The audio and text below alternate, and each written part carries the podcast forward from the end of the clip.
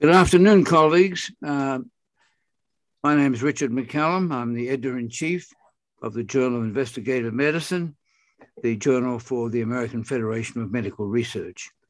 And it's my pleasure every month, sometimes maybe twice a month, to conduct a podcast where we talk about a topic that overlaps many disciplines, um, generic topic that can be uh, related to medical education, new articles in the journal, hot topics, um, important changes that uh, affect the practice of medicine.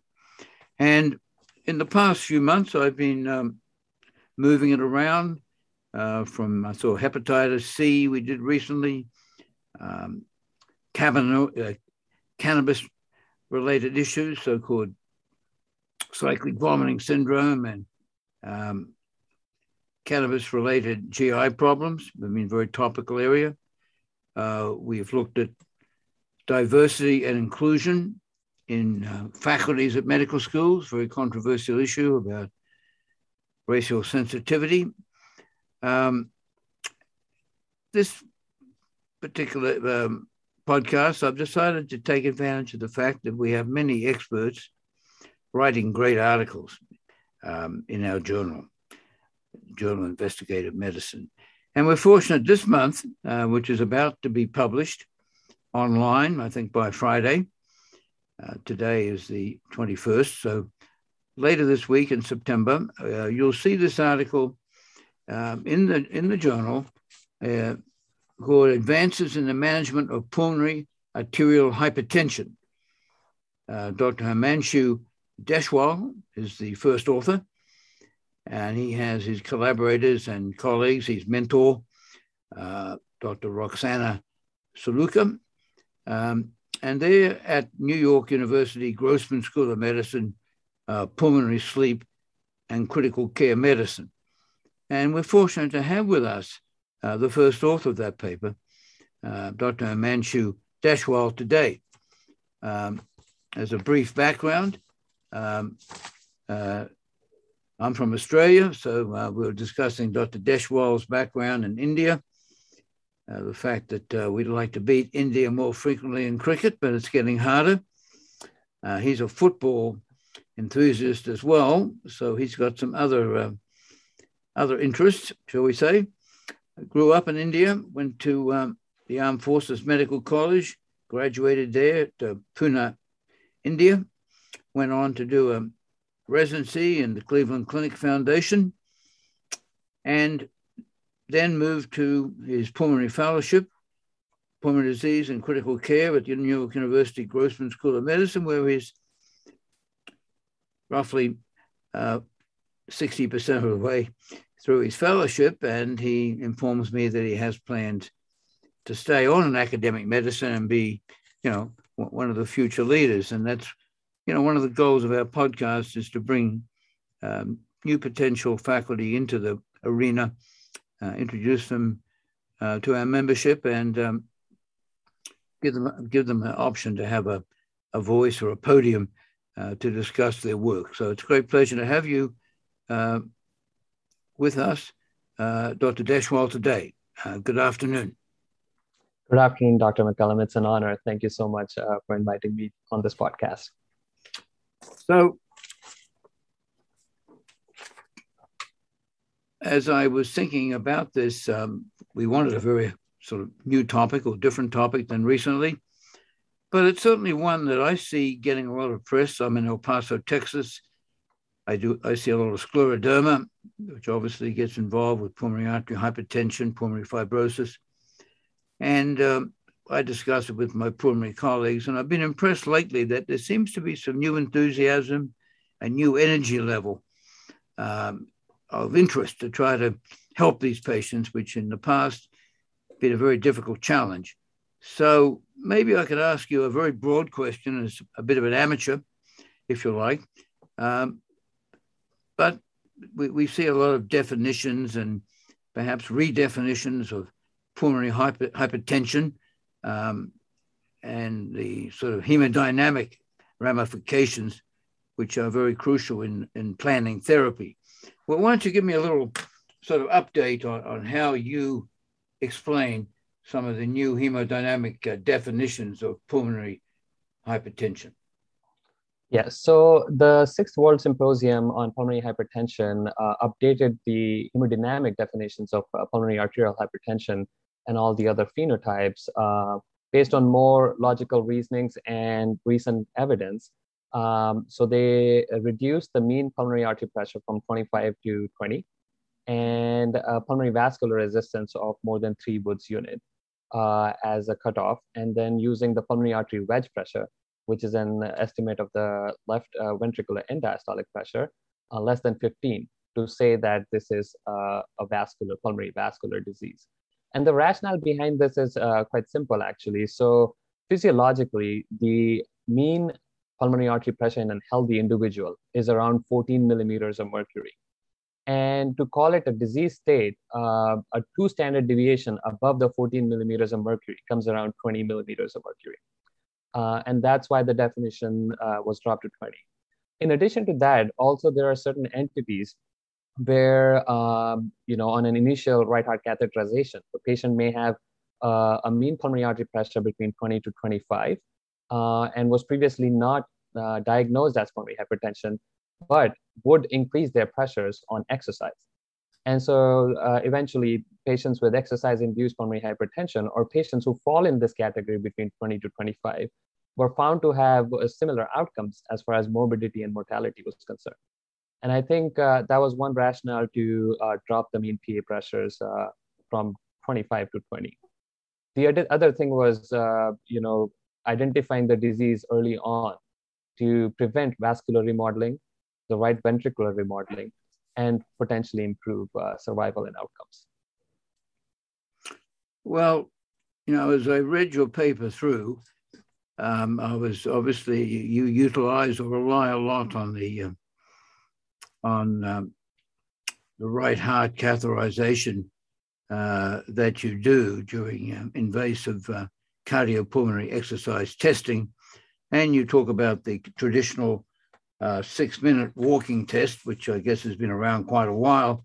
So, why don't you update me as an amateur on the role of this uh, invasive cardiopulmonary exercise testing, how it compares to the six minute walk, and where are we going in that in that evaluation?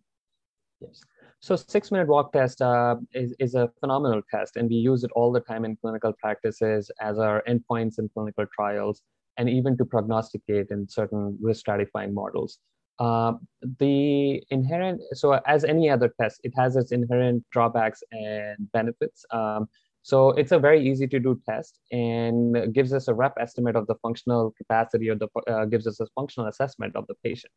However, uh, there are certain young patients who come in with really bad pulmonary vascular disease like pulmonary hypertension or and right heart failure, but being young, they have a better exercise capacity. So sometimes their six minute walk test may be over 500 meters, uh, but their hemodynamics may be really bad. So sometimes it can give us an inaccurate assessment of how bad their disease is, which may potentially lead to delay in therapy. Additionally, there are certain patients like connective tissue disease, as you mentioned, scleroderma, uh, and some other connective tissue diseases like polymyositis, uh, rheumatoid arthritis, um, they may have other reasons to have functional limitations, like uh, joint diseases, like cardiovascular diseases, like diaphragmatic weaknesses. And so uh, they may have dyspnea and uh, you know functional limitation, which may falsely decrease, or not falsely, but like decrease their six-minute walk test more than uh, because of pulmonary hypertension. So in that situation, a cardiopulmonary exercise testing becomes very imperative because it gives us an accurate assessment where that dyspnea or functional limitation is originating from. So uh, even now, uh, the newer trials are targeting certain parameters that we observe on cardiopulmonary exercise testing. The invasive cardiopulmonary exercise testing is a is a relatively new uh, procedure or a new assessment that uh, is still investigational, but a lot of uh, places have uh, utilized it to identify dyspnea and hence the origin of certain places that call dyspnea clinic. And it's not fairly limited to pulmonary hypertension itself, but in general, uh, it's it's a clinic that tries to focus on identifying the cause of the symptoms that the patient is experiencing. And so the way they do it is they do right heart catheterization. Mm-hmm. And while the catheter is uh, in, they perform exercise testing with uh, measuring uh, non-invasively all the cardiopulmonary exercise testing uh, parameters. And it can give us a, a, a variety of information right from the hemodynamics to the derived uh, variables and other things uh, that can very accurately and precisely tell us which is the predominant disease state or which is the predominant limitation that the patient is experiencing. So it not only gives us prognostication, but also gives us an uh, idea and an approach how we can best treat it. So for example, if a patient with scleroderma comes in as they have restrictive cardiomyopathy, and pulmonary vascular disease. And we have them on pulmonary vasodilators. And uh, their right heart catheterization shows near normalization of hemodynamics. But they're complaining of significant uh, limitation in their exercise, uh, complaining of shortness of breath. Their six minute walk test is low. So I think this test could be pretty useful in identifying cardiovascular disease or peripheral deconditioning uh, in that situation. So I think uh, that's where it may have a, a lot of promise in the future. So with the um, catheter in place, uh, these patients are doing some degree of exercising. Yes. It's mostly on an ergometer, like a, a cycle with a uh, graded exercise uh, monitoring. And are we measuring the O2 as well? Is O2 saturation still important, or is, this, is it all based on vascular dynamics? So so there are multiple things that are being measured in uh, invasive CPETs, and here at NYU we are uh, about to start this procedure. We we take uh, a lot of uh, mentorship from other programs that have already established, like Harvard. Um, and so essentially, what you do is uh, with the right heart catheterization in there, we do a resting uh, measurements of the pulmonary hemodynamics, like the mean pulmonary artery pressure, cardiac output, um, and other things and then uh, we transfer the patient to this uh, uh, to the cycle, and then we increase uh, the graded exercise, and then we measure the hemodynamic effects of that. In between, we also look at the mixed venous oxygen saturations, how they are impacted. Uh, we look at the right atrial pressures because sometimes patients may have uh, small fiber neuropathy, which can cause peripheral vasodilations and decrease your preload. Um, and so, which otherwise would be normal, but it does not go like right atrial pressure may not go above eight millimeters of mercury, uh, and as a result, de- decrease your cardiac output. So, so those patients, rather than having a cardiovascular pulmonary disease, have more peripheral vascular disease, uh, like a uh, venodilation because of small fiber neuropathy. Um, so those are the things that we can measure. And then the cardiopulmonary exercise testing. So we can measure the O2 pulse that correlates with your mixed venous uh, and your cardiac output. And uh, we can measure the uh, you know physiological dead space equivalents. Uh, we can look at the oxygen consumptions and anaerobic thresholds, and we can correlate these to tease out exactly where the problem is. Is there a problem in the pulmonary vasculature? Is there a problem in uh, augmentation of cardiac output because of cardiomyopathy? Or is this a problem which is more peripheral, maybe deconditioning or small fiber neuropathy? Um, also reading through your article uh, uh, there, if you moved into therapy, I came across a lot of um, names that I don't think about every day. Um, some of them I see uh, are all friends, uh, Sildenafil and all that uh, might be uh, okay, but you've got a lot of other ones. I guess some are given intravenously, as I recall, maybe even mm-hmm. um, as a continuing infusions. So why don't you update me a little bit about um, some of the recent highlights, at least, or some of the categories uh, or subdivisions for your um, conventional or your new pharmacotherapy. Yes. So, uh, to put it very simply, uh, the targets for treatment of pulmonary arterial hypertension relies predominantly on the three existing pathways that we know of and that we can target. So the first is the nitric oxide pathway, and that's where all the phosphodiesterase uh, 5 inhibitors such as tadalafil, sildenafil acts. Then you have soluble guanylyl cyclase stimulator like riociguat. Uh, so they, they both act through uh, nitric oxide pathway. Then we have the endothelin receptor agonists like macitentan, ambrisentan, Um, and those are another pathways that lead to pulmonary vasodilation. Uh, they also have impacts on uh, platelet mediation and preventing remodeling. And then the third and the major pathway is the prostacyclin pathway. And that's where most of the prostacyclin analogs and prostacyclin mediated uh, pathways work, like epoprostenol, uh, and then the newer pathways, which are non-prostanoid uh, prostacyclin agonists, like uh, selexipag and ralinepag. Uh, what's interesting is there are newer drugs that are being developed, uh, like uh, sotatercept. A recently concluded uh, PULSAR trial uh, showed uh, hemodynamic benefits of this therapy. And there are certain other tests, other trials that are ongoing to validate those. and it's a, it acts on a TGF beta. That's the pathway where it can affect on the bone morphogenetic factor, the BMPR2 mutations. So patients who have genetic uh, predisposition to pulmonary hypertension uh, and pulmonary vascular remodeling. So this drug could be uh, promising in that sense to prevent that. And uh, what's interesting is it's not only about monotherapy. The, the most interesting and exciting part about the advances in pulmonary hypertension is the combination therapies. Mm-hmm. So early diagnosis with the newer definitions, early initiation of aggressive therapy, most likely combination therapy, and then uh, upfront sometimes triple therapy in advanced cases of uh, uh, WHO, that's the World Health Organization fun- functional class three and four, uh, may lead to improvement in hemodynamics and even right ventricular remodeling, um, and eventually lead to improved out- outcomes. And looking at the, uh, the, current trends in pulmonary hypertension, we see that um, the survival, as at least the one-year survival, has increased from 1980s, uh, where it was 65%, to roughly 86 to 90 percent and the long-term survival has increased from 2.8 years to six years. And I think uh, a part of it needs to be attributed to early diagnosis, better screening tools, but also aggressive pharmacotherapy. So, uh, tell me a bit about these endothelin receptor agonists. Well, what's what's their role? So, endothelin receptor agonist is one of the major uh, oral therapies that we use, um, and so they work on the endothelin path, pathway. So, the pulmonary vasculature has endothelin 1 receptors, uh, which basically participate in uh, vasoconstriction. They can cause intimal hypertrophy, smooth muscle proliferation, and eventually can cause in situ thrombosis and plexiform lesions that we see in pulmonary hypertension. So the endothelin receptor antagonists, what they do essentially is inhibit the endothelin 1 mediated pathways, thus preventing vasoconstriction. So they lead to vasodilation uh, and prevent uh, smooth muscle proliferation essentially.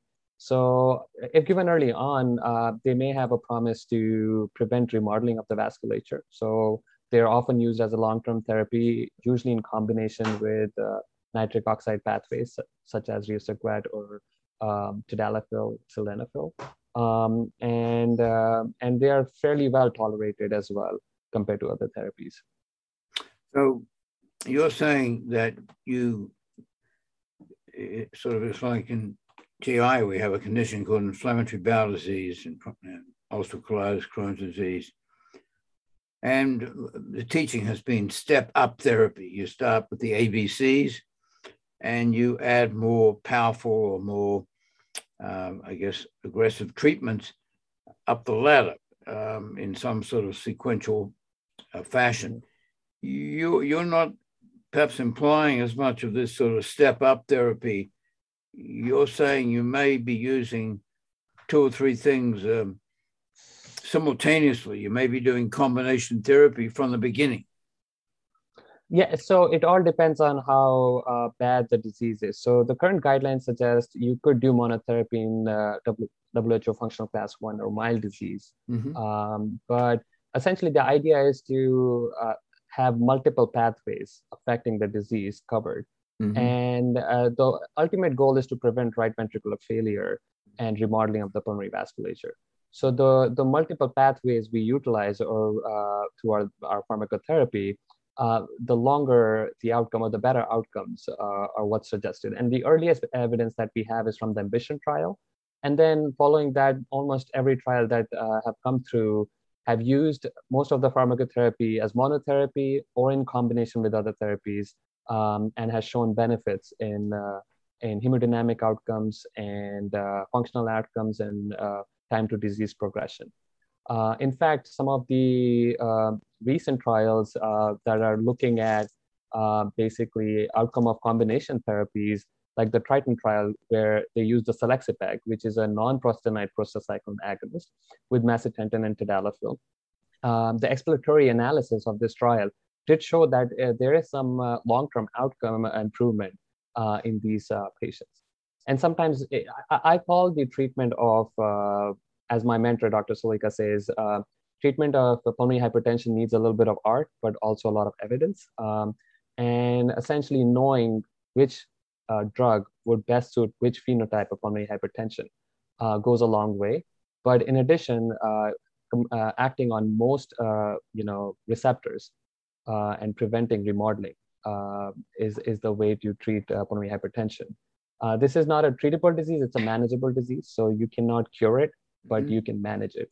And uh, that's what we are seeing in our current uh, research that we are doing, clinical research. We're seeing patients who have survived 10 years, 11 years uh, with a decent functional quality of life um, and a good functional outcome uh, with early aggressive therapies.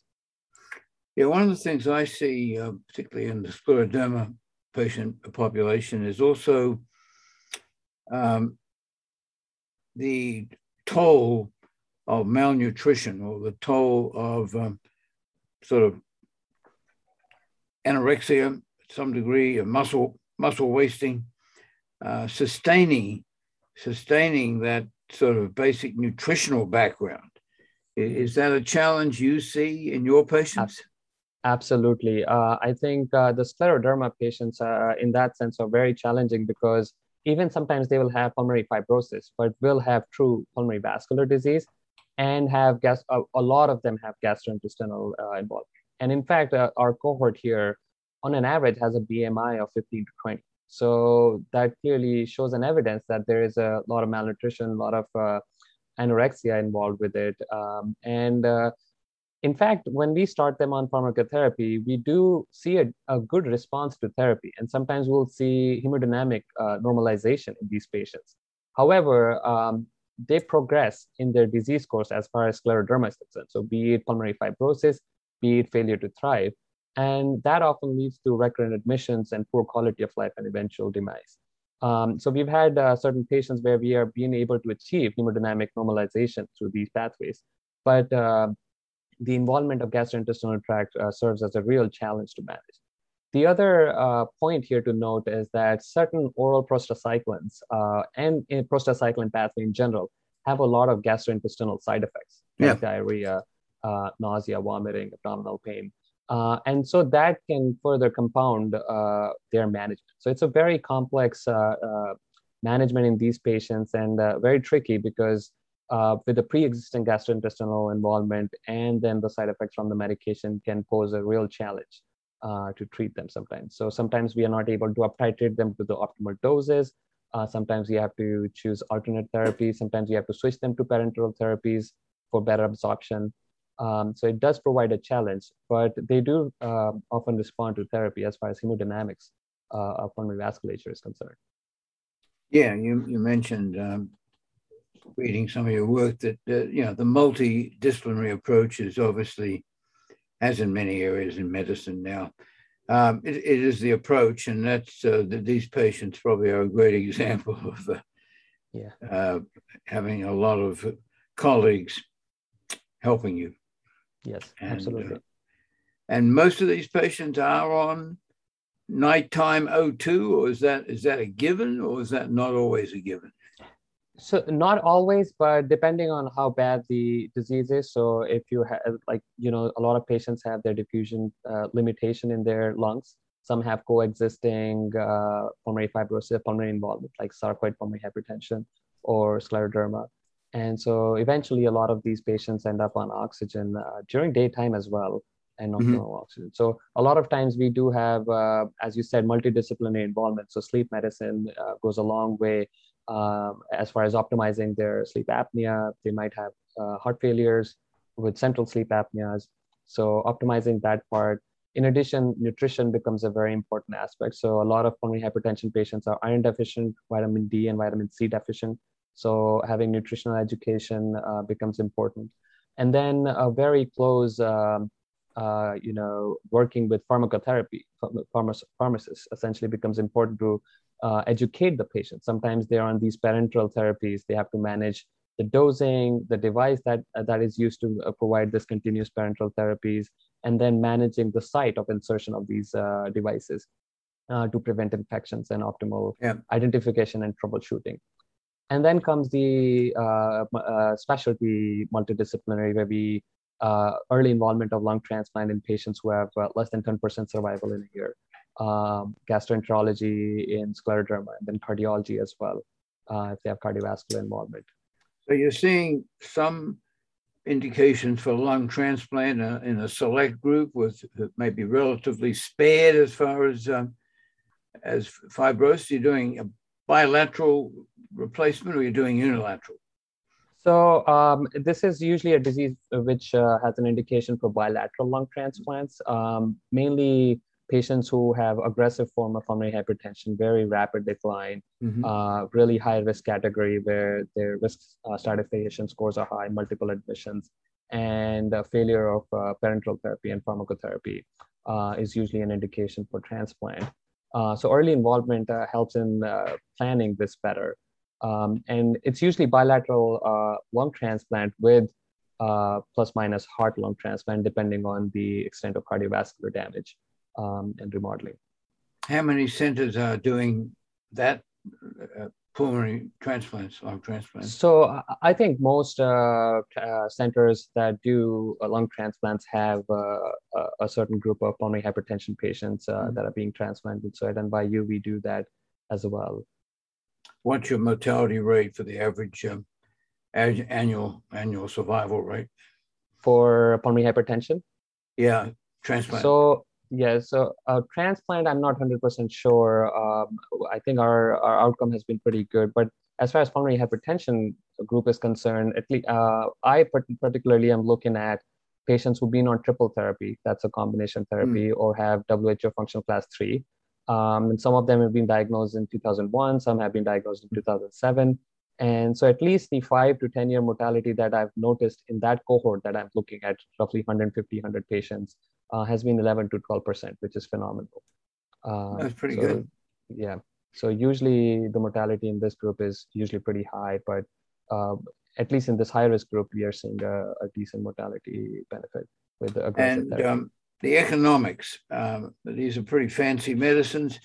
Yes. Um, are they mainly sort of covered, or do we have complicated experimental protocols or access to these medicines? Is this uh, a challenge?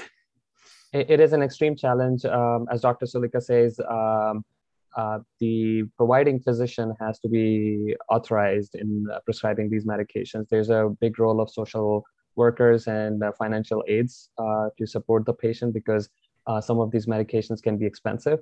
Mm-hmm. So we we work closely with specialty pharmacies, uh, pharmaceutical companies to provide uh, aids to the patient, and uh, we sometimes have to enroll them in trials and other things for future therapies as well.